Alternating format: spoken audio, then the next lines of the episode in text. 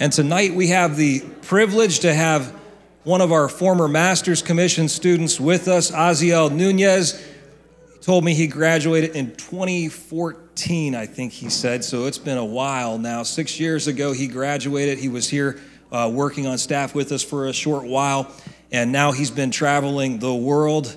Um, he's ministering in Arizona. He currently has a, a ministry program that's like the Master's Commission program. It's called Ignite. And he has a group of students here with him tonight. They're actually ministering to our youth tonight in their service. And so Ozzy's going to be speaking to us. But uh, we wanted to take a, just a, an opportunity. How many of you, you know, you understand something? The Lord says, whatsoever a man sows, that shall he reap. It's, it's important to learn how to sow, isn't it? It's important to sow because if you, if you don't sow, guess what you don't do? You don't reap. But if you sow, and you sow into good soil, the Word of God says you can reap thirty, sixty, one hundred times what was sown. And so tonight we're going to give you an opportunity to sow into Azael Nunez ministry. And so I want to have our ushers come on down. You're under no obligation to give. This is a free event, okay? But you, if you want to sow, you, I can tell you this is good soil now. I can tell you this is good soil, and I've had the opportunity to see some of the fruit of his ministry over the years, and you're going to be blessed tonight as he speaks to you and uh, as he ministers. And so I just want to pray for for him and for his his ministry and bless him tonight. Hey, if you if you didn't come prepared to give, you can write an I O U. You can give on the app if you have the app, or um, I don't know. There's some other ways. I guess you can figure out something, but um, just let us know. So, Lord, we just thank you tonight for this young man and his his wife, Janadi. Lord, we thank you for what you're doing through their ministry. Lord, I thank you that you are literally reaching the world through these, these young people, Lord, that they're training up and raising up people to, to love God, to know God, and to make him known in the earth. And I thank you, Lord, for their ministry and for what you've put in their hearts to do to reach this generation, because we are in desperate need of people who will reach this young generation. And we thank you, Lord, that you've put that into their hearts. I thank you, Lord, for blessing them tonight. In the name of Jesus, we speak a blessing and the favor of God to rule over them. And we rebuke the enemy from trying to come against them in the name of Jesus. We thank you, Lord, that they are walking in the blessing and favor of the Almighty God. And tonight, Lord, I pray that as we give, Lord, I thank you that we get to sow. And as we sow, Lord, I thank you that this is going to go into good soil and it's going to be blessed. And I thank you for blessing each person that gives, because they're going to reap a harvest of that too. So we thank you for that. In the name of Jesus, somebody say amen. Amen. Amen. So, guys. And while you're doing that, I'm going to invite Ozzy to come on up. I told him we'll, uh, we'll uh, give him the microphone by seven. So look at that. You got two extra minutes now, Ozzy, to uh, minister tonight. So would you just welcome Azael Nunez this tonight? Amen. God bless you. Welcome, thank you. Thank you, and, um, and I'll, I'll just say this, too. I've known Ozzy now for, he was here three years before. Well, he was here for three years. He did all three years of Masters here. And um, I want to tell you, I have seen God just work in his life in incredible ways. I, I want to tell you, he's it was amazing to see him from the time he first came here. If you remember anybody here that first year when Ozzy was here to where he is now, man, I want to tell you, God's so good, isn't he? God's so good, and he's just been doing such a work in all of these students, but especially this young man. God has such a his hand upon his life, and you're going to be blessed tonight. Amen. Amen. Thank you, Pastor Dave. And um, just like I was um, telling him and telling the students that I brought with me, Um, that, you know, coming here to uh, First Assembly was always a, a privilege for me. And it was a gift from God to be able to be under a lot of you. You know, whether it was you just bringing me on a on a meal on a Sunday, or bringing me you bringing me in into some of your homes and having Pastor Kim, Pastor Dave, and a lot of the staff from First Assembly just pour into my life. And I think I was telling Pastor Kim today, Uh, we were talking about, you know, how sometimes we get some students that maybe they should go to Team Challenge. But I think I was one of those that didn't get to go to Team Challenge, but came here by the grace of God. And um, and I'm just so grateful. I'm very grateful. And I, I just want to thank each and every one of you. If you had any contact with me as far as when I was here in the School of Ministry, um, I'm indebted to each of you and where the Lord has me now. So thank you so much. And thank you, Pastor Dave, for just uh, being faithful. And, you know, like I always tell you, look up to you like a dad. So thank you for everything. Um, but how is everybody doing tonight? Good, good. It's a Wednesday night. Um, I know usually people sit here, but I, I don't like to sit, so I hope that's okay um, with all of you. Um, just a, a little bit of update. Uh, just like they mentioned, we are in Phoenix, Arizona. A lot of people don't like to go there because it's so hot. Um, but I would like to think that the reason why I'm there is to keep me safe. You know, the first time that I went there, I said, how are people not believing in Jesus? In the man, in the matter that is so hot in here, there's no other way that you're not going to be safe. I mean, think about it. Hell is hotter. So if you're in Phoenix, Arizona, and you're not safe, something must be wrong with you. That's what I would say. But um, so we're we're there by the grace of God, and we've been there now for two and a half years now. And um, by the grace of God, just like he mentioned, we have the School of Ministry. And uh, just this year, we were also able to open up a Bible Institute for adults. Um, and, and so not only do we work under our church, but we're also working with a district that is for, um, it's a district that is comprised of about sixty churches. And so Ignite School of Ministry became the only discipleship school that they use to disciple their ministers up, uh, coming up. So praise God for that. Um, and so we're being, right now we have eleven students in the Bible Institute. We have nine students in the School of Ministry. And so up to now, we have been able to have, and also in the summer internship, it never stops. In the summer, we have a summer internship where uh, young people from the age of twelve all the way to twenty-eight years old come, and they live with us on the college campuses. And we'll be able to have about um, one hundred thirty students now go through the Ignite program, whether it is for the Bible college, uh, the summer internship, or the School of Ministry. And um, I'm sure a lot of parents are grateful that we are there. Um, but everything that we're doing is everything that we learned while being here. So um, I know that my wife is up there. She's about to translate in the booth. Um, like I always mention, she's the sugar to my coffee, the caramel to my ice cream. But um, so just to tell you much that, that God is being good to us. And um, and he is uh, opening up doors that we never saw him open.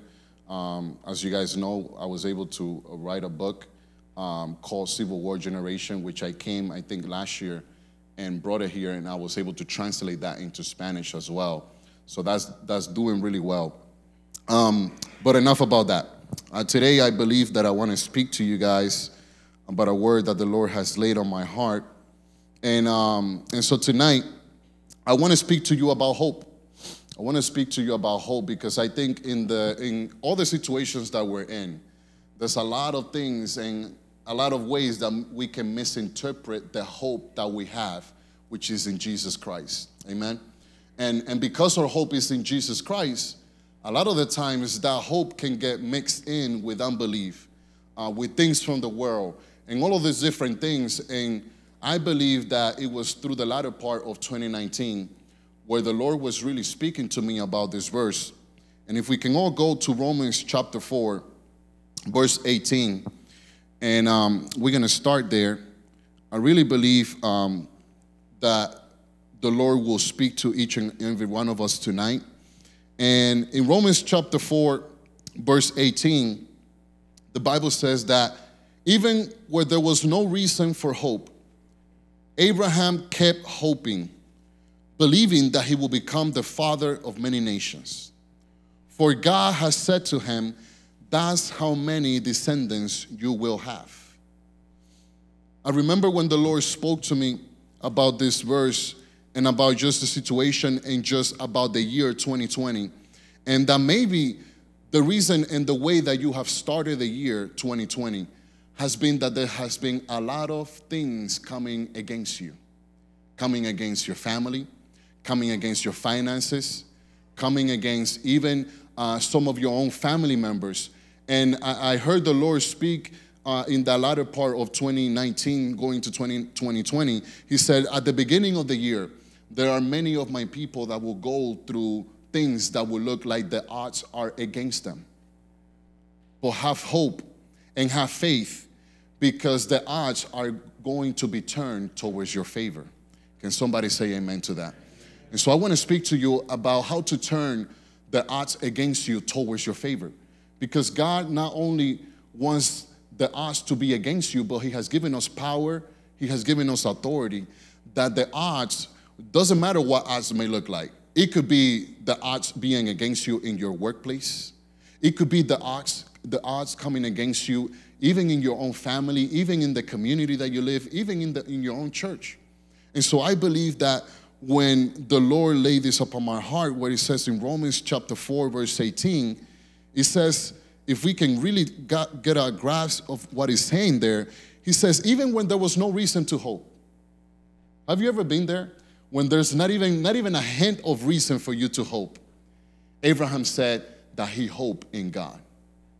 And that he hoped in the word that God had laid upon his heart to believe, even when nothing looked like it was going to happen. If we think about it, Abraham, we know the story about Abraham where he was ninety years, ninety-nine years old, and he was hoping to have a baby uh, with his wife, Sarah.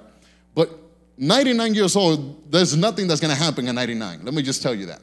If you're sixty, seventy, you know, all that hope just fades away. Now you're at ninety-nine. And God tells Abraham, you need to believe that I'm going to give you a descendant so that the promise can go through him.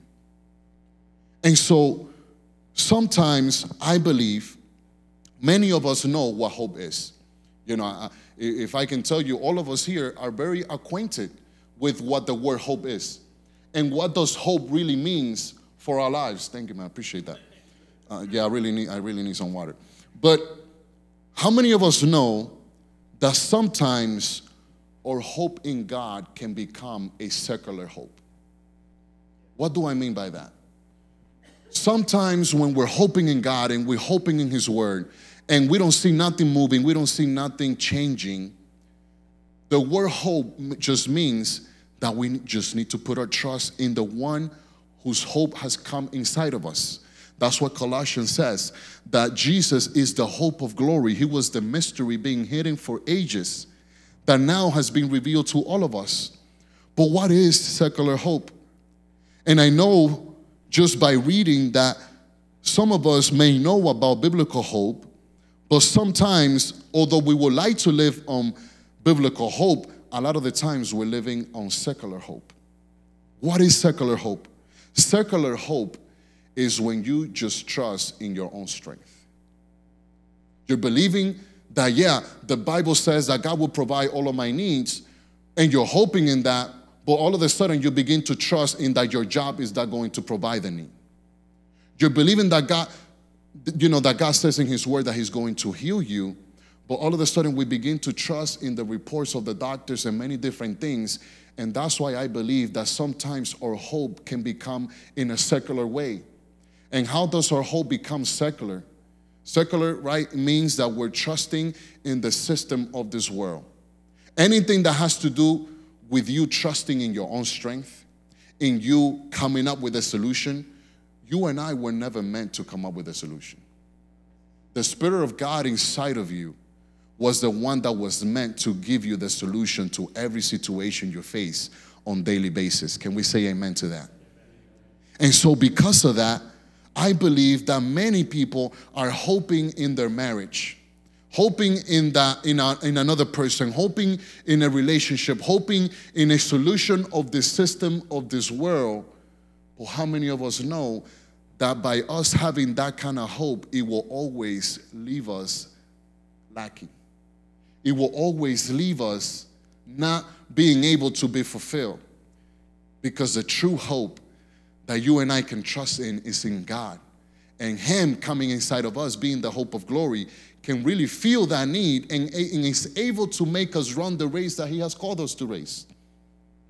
And so tonight, how do we understand and how do we know whether we are believing God on secular hope or we're believing God on biblical hope? Just like I explained to you, if tonight you're hoping on a promise from God, you're hoping On, on, on that the Word of God will become alive in you and is going to bring about the deliverance that you need. That is you trusting in biblical hope. But if tonight you find yourself in that the only way you're going to solutionize the situation in your life is by your own strength, by you coming up with the answer, by you coming up with the solution, I believe that that's what the Bible describes as biblical hope. And tonight we're going to differentiate, right? What is biblical hope? I told you the definition about secular hope. But if you're taking notes, what is the biblical hope? Biblical hope is the confidence that the integrity of God's work will always come about to bring redemption into the very thing that we need redeeming from. That's what biblical hope is. The faithful will always experience the fullness of God because they're hoping in God. The, the, the, the one who has integrity will always experience the faithfulness of God because they're hoping in that integrity that if they do what God has called them to do, eventually God will bring out the victory for each and every one of them. Biblical hope rests on the ability that God can do all things in all ways, even in the midst of impossibilities. That is what biblical hope is. That is what God calls us to live, even in this time. And why is the reason that we need to speak about this? Because I believe now, even in this time, you know, talking about the coronavirus, all kinds of things being loosed into the atmosphere, into this world, people are living hopeless. They're living on this biblical hope, not knowing that there is an answer for their need, that there is a solution for what they're going through. And you and I have that, but we first have to experience it for ourselves before we bring it to somebody else. Can somebody say amen to that? And so tonight, I want to break it down into that there is three types of hopes that you need to have for this hour. Why do you need to have three, three, three types of hopes? Number one, you need to have hope in the midst of the impossible, just like Abraham. Number two, you need to have hope in redemption and restoration, just like Joseph did in the book of Genesis. Number three, you need to have hope facing oppositions and obstacles, just like the Apostle Paul faced even in his own life. And so if we're going to break this down, right, Colossians one twenty-seven, the Bible says, God in his eternal plan chose to make known to them how great for the Gentiles are the riches and the glories of these mysteries, which is Christ among you, the hope of glory, the guarantee of the glory of God living inside of you. Man, that's powerful. The glory of God is living inside of you. So why should we be hopeless today? Why should our family members be hopeless today? Why should our children be hopeless today? If you, as a man of God, as a woman of God, have the hope of glory living right in the inside of you. Not only that, but it says Jesus, since the beginning of creation, knew that humanity would need a hope to live on, because living in our own hope has not taken us anywhere. We realize that, right? And because of that, biblical hope is not hoping on clouds and making little of the situation or ignoring the situation. No, that's not what biblical hope is. But you know what biblical hope is? Biblical hope is that, yes, I'm going through it, but I will not stay here. I'm going to come out of this to the side of victory. Can somebody say amen to that? That's what biblical hope is. That is what you're communicating. That is what you're transferring to the people around you and where you are. Because, again, that hope is not just for us to keep it for ourselves. It will be very good if we just come together and we keep this hope for one another. But that hope is meant for it to work at your job. That hope is meant to work at your school. That hope is meant to work as you're waiting on the grocery line. And so again, Christ was crucified and he died and rose on the third day. That's why you know that your hope is real, because you're not hoping on Muhammad. You're not hoping on Allah. We don't know what happened to those guys. Those guys die and they stay in the tomb. But our God, Jesus Christ, resurrected on the third day, and that's why our hope is alive today. Your hope is alive today, church. You're not hoping on, on you know, like they always say, right? Uh, sometimes uh, my car, right, I, I used to have this little uh, jalopy car, and, they, and it used to be run down. And so people used to tell me, man, your car is running on hopes and dreams. That's not what your hope is running on. Your hope is running based on the Word of God. Your hope is running based on the powerful word and eternal word that has been sowing into you day after day as you've been coming together to learn about Him. And so again, our hope is not baseless. Our hope, it doesn't mean that it doesn't have any foundation, but the foundation is that Christ died, Christ was crucified, and He rose on the third day. That's the, that's the good preaching right there. I don't know about you, but I feel happy by just saying that. A lot of people today, the reason why they have secular hope in their lives is because they're hoping based on past experiences. Sometimes we hope in God, but we're hoping based on what happened yesterday. And maybe yesterday wasn't a good day for us. But again, I want to tell you tonight that if you're going to hope in God, you can't hope on God based on your experiences from the past. You got to let go from the past. Because the Word of God tells us, you've been made a new creation in Christ Jesus. Therefore, all things have passed away. Behold, all new things have come now. So if you're going to hope in God, you need to hope based on the future and in the prophetic word that He has given you for the future, not from the past. The days of old have passed away. Now, behold, there's something new that is ahead for us. You know, I think about just in the in the transition that the church is going through. As far as, you know, uh, Pastor Dave, you know, congratulating him, becoming the senior pastor, Pastor Giorelli becoming the director, you know, a new youth pastor. And so there's great things ahead for First Assembly. How do I know that? Because I know because of the hope that has been sowing through Pastor Kim's ministry over and over, Sunday by Sunday, Wednesday by Wednesday. And so that hope is not just going to vanish all of a sudden, but it's going to go from glory to glory as we experience new ways of His Spirit, as we as we look towards the future and what He has for this church, which is something great and something big. Why?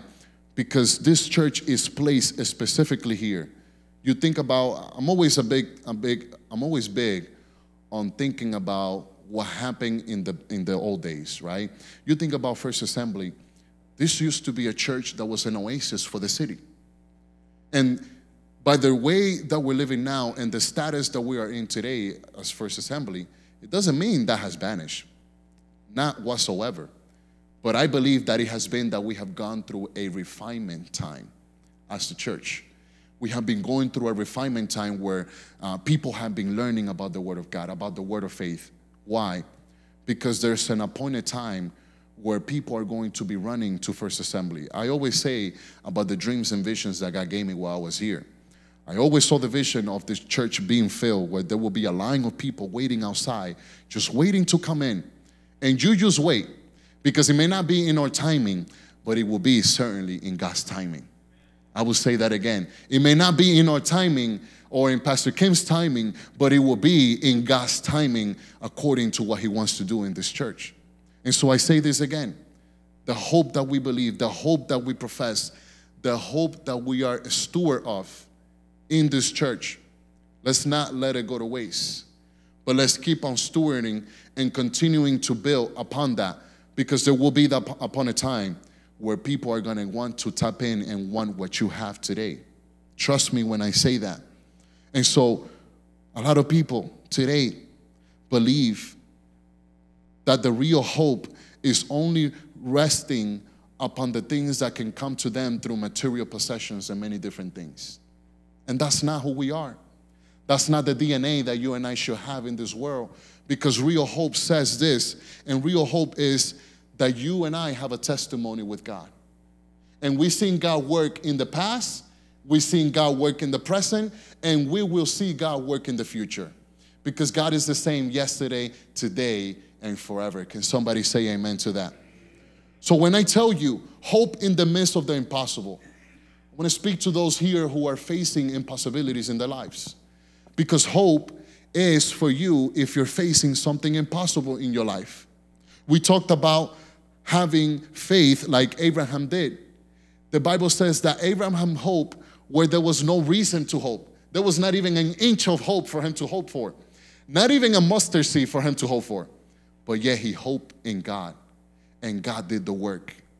But what is it that we need to do as believers in order to hope in the midst of the impossible? I want to tell you tonight is that real hope requires radical faith.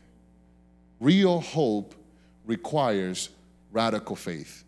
Abraham, as you can see, had radical faith in God, and that impossible thing became possible because of his radical faith in whom he trusted in. And so tonight, it's not for us to throw in the towel if you're facing something impossible. It's not for you to even say, you know what, it's going to be in God's timing. You know, when the angels sound the trumpet, maybe that will be my time. No. But the Bible says today is the day of salvation. Today is the day where God can come and bring about this, the, the, the possibilities of the impossible situation. So even when it seems hopeless, even when it seems impossible, God wants to increase hope in you according to the proportion of your faith. You have faith tonight. I believe that the more faith and the more experiences we get with God and the more miracles happen in our life, that's how our hope increases inside of us. And isn't it interesting that in Hebrews, the Bible says that Abraham died full of hope. Full of hope, Abraham died. Because every impossible situation he came across, he was growing on the inside. God was working something inside of him. And when it came the time for him to be called unto heaven, the Bible says that he died full of hope. I want to be that guy. I don't know about you. I don't want to die with my tank on E when my tank can be on F, full of hope. Let that be something that you think about tonight as you're walking with God. Where is your hope gauge tonight? Are you three quarters of hope? Are you four, are you are you fourth, fourth, fourth and a half? Whatever that may be, God has provided for us to be on F, full of hope, full of the Word of God inside of us, full of His Spirit, in order for us to come. Because again, your hope will always be tested when you think that it's not about to happen. Because we also know that the enemy rolls around like a roaring lion. And he comes in the times that you think he, he will not come. That's one of his tactics. He attacks the believer out of the sudden. But again, but the Bible says that you and I will be ready in all times, in all seasons, in all moments, if we're having full of hope.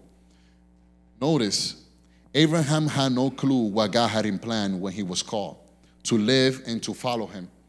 But you will see that as he progresses in obedience, his hope begins to increase in the inside of him, because hope is trust in what God said about you is going to happen. There's no doubt in that. In, in, in that. Hope is that God will make about what he said about you already. God has already a book written with your testimonies, with your miracles, with the deliverance that you need. All you need to do is pull all of your hope upon him. Not have secular hope, but have biblical hope. And again, what is something impossible? Abraham had an impossible situation. He was ninety-nine. His wife was past age, bearing children, but he had a promise from God. So maybe you think that the situation you're facing today is impossible, but you have a promise from God. Maybe the deliverance that you're waiting on God and the victory and the healing, it may look like it's impossible. The doctors made it seem impossible, but you have a promise from God. Maybe even your own family members told you that it was going to be impossible, but you have a promise from God. Maybe even your own church leaders told you that it was going to be impossible. It happens many times, but you have a promise from God. And we can rest upon that. We can take that to the bank, like we will say, to some things.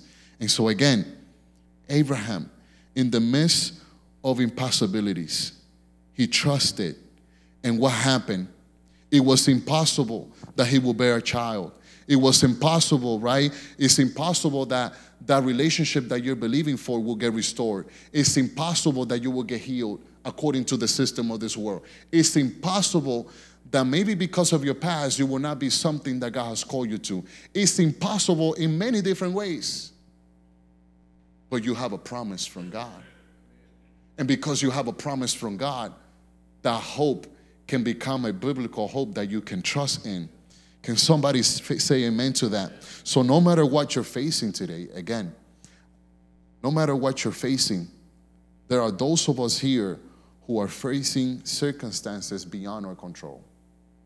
I'm sure there are things that each of us are facing that is beyond our control. And what do you do when it's beyond your control? Where do you leave it to when it's beyond your control? You can't do anything about it. It doesn't matter how many times you rock in that rocking chair. It's not going anywhere. It's just going to be in the same place, in the same nightstand, in the same living room. It's not going anywhere. You can rock a thousand times, and it will still be in the same place. That's what happens when we have circular hope. But when you have biblical hope, something, trust me, whether it is behind the scene, whether you're seeing it or not, something is advancing for your own good. There are angels fighting for your own good. There is deliverance and things being moved out of the way for your own good. So tonight, we believe that against all odds, many people fought in the Bible against odds. You think about David fighting against Goliath. That was against his odds. You think about Abraham, right, believing for a baby. You think about Rahab. You know, you think about Esther being the only woman in the kingdom about to be killed. You think about all of these men of God throughout the Bible. In every single story, in every book of the Bible, everything was dealt against them. But guess what? They had a promise from God. Therefore, everything was turned towards their favor.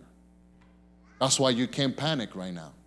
That's why God says, be still and know that I am God. Psalms nine, verse eight. But the needy will not be ignored forever. The hopes of the poor will not always be crushed. Listen to that. In another version says, the cry of the righteous will never be ignored. The hope of the poor will never be crushed, but is going to be taken up by order of the kingdom of God. And God will charge his angels over your life to go and fight your battles. Everything looks like the outcome is going to be the opposite of what God spoke of. For many people today, maybe that's not you today. Maybe you're on the mountaintop, and that's good. May the Lord bless you and keep you and protect you. But I assure you, that in this walk, there will be times where everything will seem like it's coming against you. And that is the times that we must not give up. That is the time where the outcome is not going to be as you see it with your eyes, but it's going to be as you see it with the eyes of faith.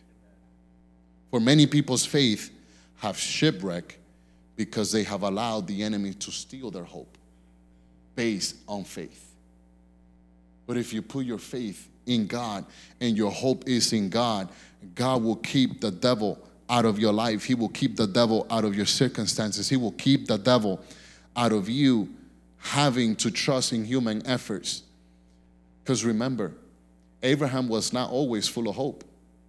There were times where, if you remember, he reached out to his concubine, his maidservant, and he tried to have the promise by his own efforts.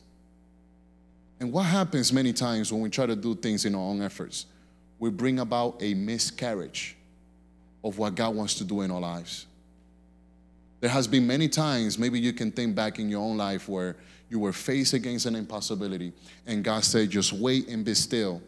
But we couldn't wait. And so we went and took decisions upon ourselves, and what happened? We had a miscarriage of what God was about to do. But isn't it God awesome? Because he always always being redemption when we come under him and we repent and we say, God, we missed it. God, I know I should have waited on you. I know I should have held on before moving forward with this situation, but I waited upon your word, and now I repent of it, and God puts you right back where you left off. That is the God that you and I serve. Again, look at Genesis twenty-one, one through two. It says, the Lord kept his word and did for Sarah exactly what he had promised. She became pregnant and she gave birth to a son for Abraham in his old age. And this happened just in time God said it would. And so again, facing impossibilities, for those of you facing impossibilities today, God says, if you put my hope in biblical hope, that impossibility will turn into possibility. Number two, you need to have hope in redemption, in the redemptive power of God.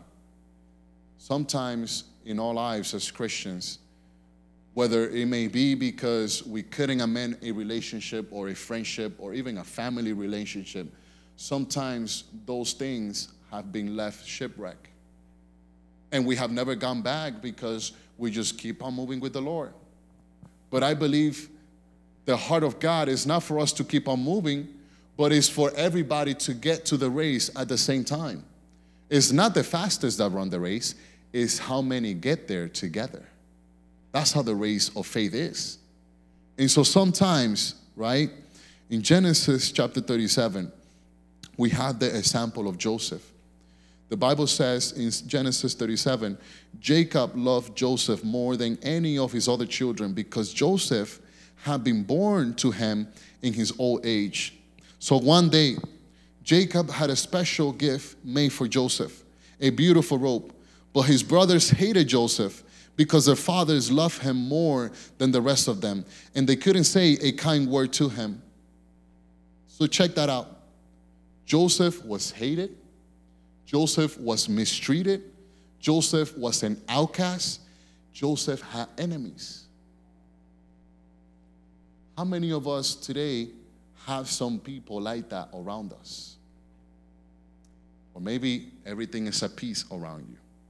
But I assure you that when God begins to bless your life, when God begins to prosper you, when God begins to open up doors for you, the enemy will make sure that there will be people that will not be happy about it. Not because of them, but because they are allowed to be used by the enemy against your life. That's why in the times of your greatest blessing, you always had a lot of opposition around you. Why was that? Because the enemy was not happy about what was happening in your life. And look at what happened to Joseph. God gave Joseph a dream. And I'm not even talking about friends from far away. These were his own brothers that hated him, mistreated him, sold him as a slave, put him in prison. I mean, their plan was to kill him, but they had some mercy, and they sold him as a slave. They had some little mercy, and they sold him as a slave.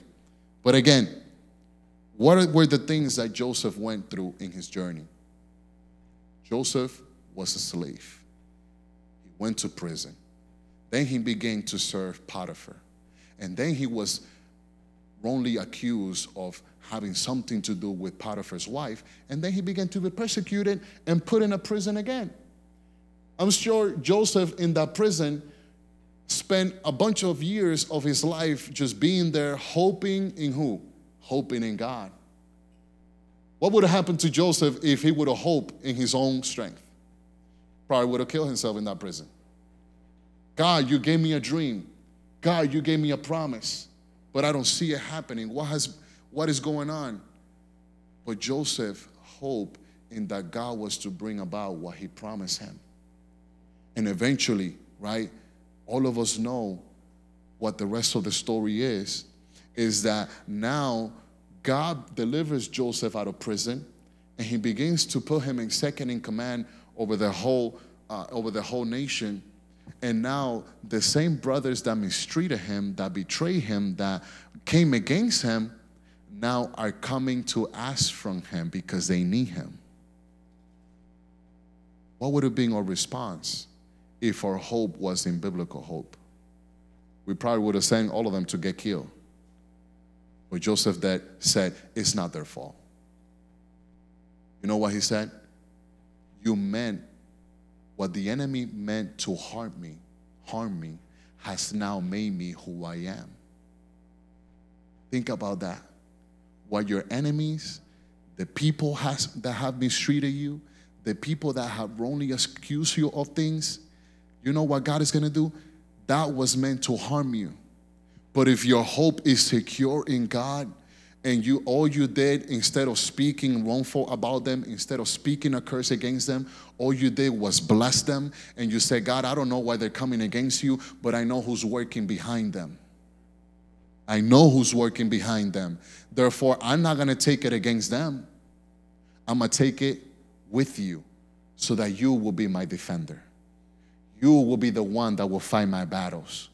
And eventually you see, because Joseph put this hope in the middle of him having a disruption in his family, what happened? That hope brought redemption to his whole family, and not even his own family, the whole nation. Check that out. Because Joseph hoped in God, not only was his family blessed, but now he's blessing the nation and the nations around him. I wonder if we, if we would take the same way that Joseph did, how many people will be blessed? How much of this city will be blessed if we would take that same approach? How many members of this church will be blessed if, rather for us to take it up against them, we will understand that there's somebody working behind them, and therefore we will pray for them. Somebody say amen to that. Amen. Say amen to that, because that's the word of God. So Joseph was taken through a process, just like each of us have been taken through a process and will be taken through a process and will continue going through a process until when? Until we see him face to face. That's what the Bible says.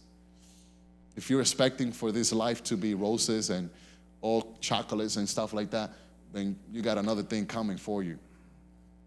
Because in this life, God doesn't just want you to live. He wants you to live abundantly. But he has to renew our minds. He has to renew our mindsets and the way we think and the way we live. And how does he do that? By refining us from time to time. He says that God's fire is a refine, refining fire. It's not to harm you. It's to grow you into becoming more like Jesus every day. And so again, Genesis forty-five, verse four, it says, Joseph told them, please come closer. And then in verse seven, he says, God has sent me ahead of you to keep your families alive and to preserve my survi- many survivors. So it was God who sent me here, not you. You didn't sell me as a slave. I know you did it in harm, but it was God working in all of this. I didn't see it back then, but now I see it because I'm mature. I didn't see it back then, but now I see it because God has refined me. I didn't see it back then because I was prideful, but now I come in humility, and now I can see God working behind the scene. So hope restores. Hope not only turns the impossibilities in your life possible, but hope also restores. Think about anything in your life that needs restoration tonight. Hope can restore that. I just showed you that in the Bible. Genesis fifty twenty, you intended for evil, but God intended it all for good. He brought me out of this position so that I could save lives, and many lives of people. The devil will intend many evil things for you to stay out of hope. You can trust in that. I mean, look all around you. Look in this world. The devil is just bringing up news upon news, reports upon reports, so that people can live outside of hope. But that's not going to be you. Because the devil will cause the mistreatment. He will cause a sense of loneliness. And that is why what the devil meant for evil is not going to work against you. But today, you can make right by telling God and saying, God, I'm not going to allow the devil to steal my hope. I'm not going to allow the enemy to steal my joy. I'm not going to allow the devil to steal my position and my authority as a son and daughter of God. Can you say amen to that? Hope redeems. Look at Psalms one thirty, verse seven to eight. It says, O Israel, hope in the Lord. For with the Lord there is unfailing love. His love will never fail for you. It's unfailing love. And then he says, his redemption overflows. He himself will redeem Israel for every kind of sin. It's powerful. Hope redeems today. I don't know what you need redemption from. Only you know what you need redemption from. Maybe you need redemption in your own family. You have some troubles and the, some dis, disputes with family members, but hope can redeem that if you will bring hope into the situation. Maybe there's something going on at your job where you feel like people are coming against you and they don't even understand you or the way that you live. Hope can redeem that if you will bring hope into the situation. Maybe you're having disruption even in the business aspect, where there's some business partners that are just coming against you for no kind of reason. Hope can redeem that relationship if you will re- bring hope into the midst of it. And so again, hope redeems. Now to the last one. Hope in facing oppositions and obstacles that are meant to take you out. If we read the Bible, right, the Apostle Paul talked about all kinds of crazy things. Even in James, he says, listen, count it all joy when you find yourself in the midst of trials, because everybody around the world is going through the same thing. Do you know that you're not the only one going through that situation? There's so many other believers around this world who are going through the same kind of opposition or attack that you may be going through. Second Corinthians chapter eleven, verse twenty-four, twenty-seven. Look at the way Paul explains of what he was going through. Five different times the Jewish leaders gave me thirty-nine lashes. Three times I was beaten with rods. Once I was stoned. Three times I was shipwrecked. Once I spent the whole night uh, in a day adrift at sea. I have traveled and to many long journeys. I have faced dangers from rivers, from robbers. I have faced dangers from my own people, the Jews, as well as I have faced dangers from men who claim to be believers but are not. I have worked hard and long, enduring many sleepless nights. I have been hungry and thirsty. I have often gone without food. I have sh- shivered in the cold without enough clothing to keep me warm.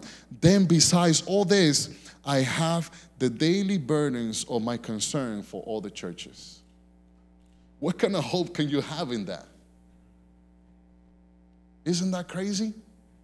What kind of hope can you have in the midst of facing all of these oppositions coming against you? But you know what? There is hope for the impossibilities.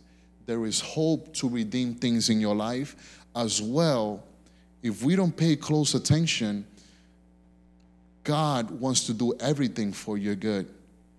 But there's something else coming, a greater work that is not more powerful than you. It may seem that he's more powerful than you, but you're more powerful than the devil. I'll say that again. The God that lives inside of you is more powerful than the devil that is coming against you.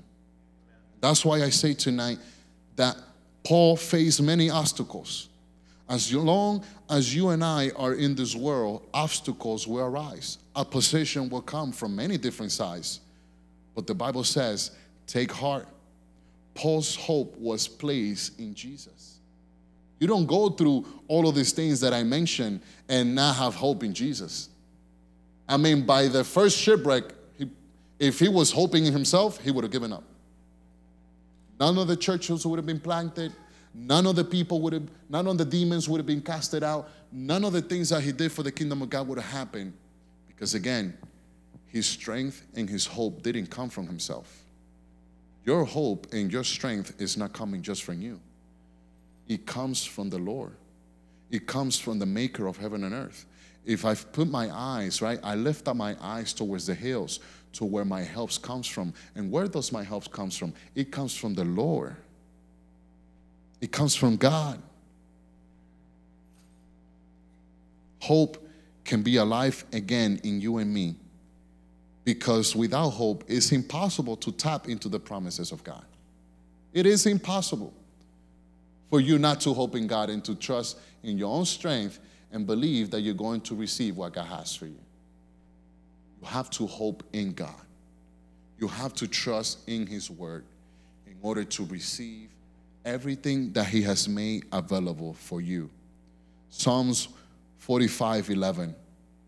The Bible says, why am I discouraged? Why is my heart so sad? But then he says, I will put my hope in God. That's what I'm telling you all this night. Put your hope in God. He says, I will praise him again, my Savior and my God. So where, when there is no hope, my faith diminishes. When there is no hope, joy no longer exists inside of me. When there is no hope, God's promises look impossible. When there is no hope, God's wisdom seems absent from the situations that I'm coming across. When there is no hope, Christ is not at the center of our lives. But what is the opposite? That when we are hoping in God, hope becomes alive. My faith increases. My joy is no longer absent, but my joy is present for me to have it in me and for me to give it to somebody else. The promises of God doesn't look impossible anymore, but they look possible through him. And, and not only that, but God becomes the center of my life. And doubt leaves because God does what he says he will do. Somebody say amen to that. And so tonight, I tell you, what kind of hope are you living on? Are you living on secular hope? Even though you come to church? Even though you are a Christian? Because I can tell you that many times, even as Christians, we can begin to trust in the system of this world. But the Bible says that the blessing will come to those who hope in the Lord. Not those who hope in their jobs. Not those who hope in their bank account, not those who hope in their retirement, but those who hope in the Lord your God. Can you stand with me this evening? Thank you, Jesus. Thank you, Lord. We can all just bow your heads. And like I mentioned, some of you are here today and you may be wondering, Pastor, where do I obtain this hope that you're talking about? Where can I get this type of hope that you're saying, uh, give yourself to the Lord and give yourself to God? And one of the things that I would say is, in order to have this hope, I think we first have to surrender some things in our lives. Surrender it to God, whatever that may be, so that the hope of God can come inside of you. So right now, Father, we just thank you, Lord, for what the word that you have deposited here in First Assembly. God, I am praying for every person in this room who may have lost hope in the midst of the situation. Maybe there's some people here who have been facing things and they thought that it was impossible for them to hope again in God. Some of us here uh, have believed that the opposition coming against us is greater. Some of us have believed the lie that the hope can never, can never restore the things that we have lost in the past. But tonight, God, we call upon you for you to restore our hope, for you to make those situations that are impossible possible in us, and for you to make everything that is coming against us now to work in our favor because we are the children of God. Holy Spirit, I pray over every household that is represented here. I pray over every family, every father, every mother, every children, God, that is represented, God, in this circle of people. That tonight, we're not going to leave out of these doors going away with hopelessness, but hope is being planted in each and every one of us like never before. That the hope that is being planted in us, God, is going to be to fight off the enemy of our children, to fight off the enemy of the promises of God, to fight off the enemy over our community, over our church, and for your kingdom to be established through what you're doing in our lives. So, Father, we thank you this morning. We give you the glory and all the praise, and that you will make this seed prosper in the due time. In Jesus' mighty name we pray. Amen. Pastor Dave. Hey, can we just give the Lord a hand tonight? Thank you, Lord. Thank you, Ozzy, for that word. That was a good word, wasn't it? And I uh, hope that you guys were blessed by that, and that was just awesome. So just want to say uh, thank you to you, Ozzy, and to Janadi, and to uh, your Ignite team for being here tonight. I know the youth are having a good time up there and uh, just uh, being blessed tonight. So let's just close with a word of prayer. We just thank you, Lord, for uh, all that we were, was spoken to us tonight. I thank you, Lord, that we will be, Lord, not people who just hear, but people who do the word. I thank you, Lord, that we have hope, and we're going to walk in hope tonight in the name of Jesus. Somebody say amen. Amen. Amen. God bless you guys. We'll see you on Sunday.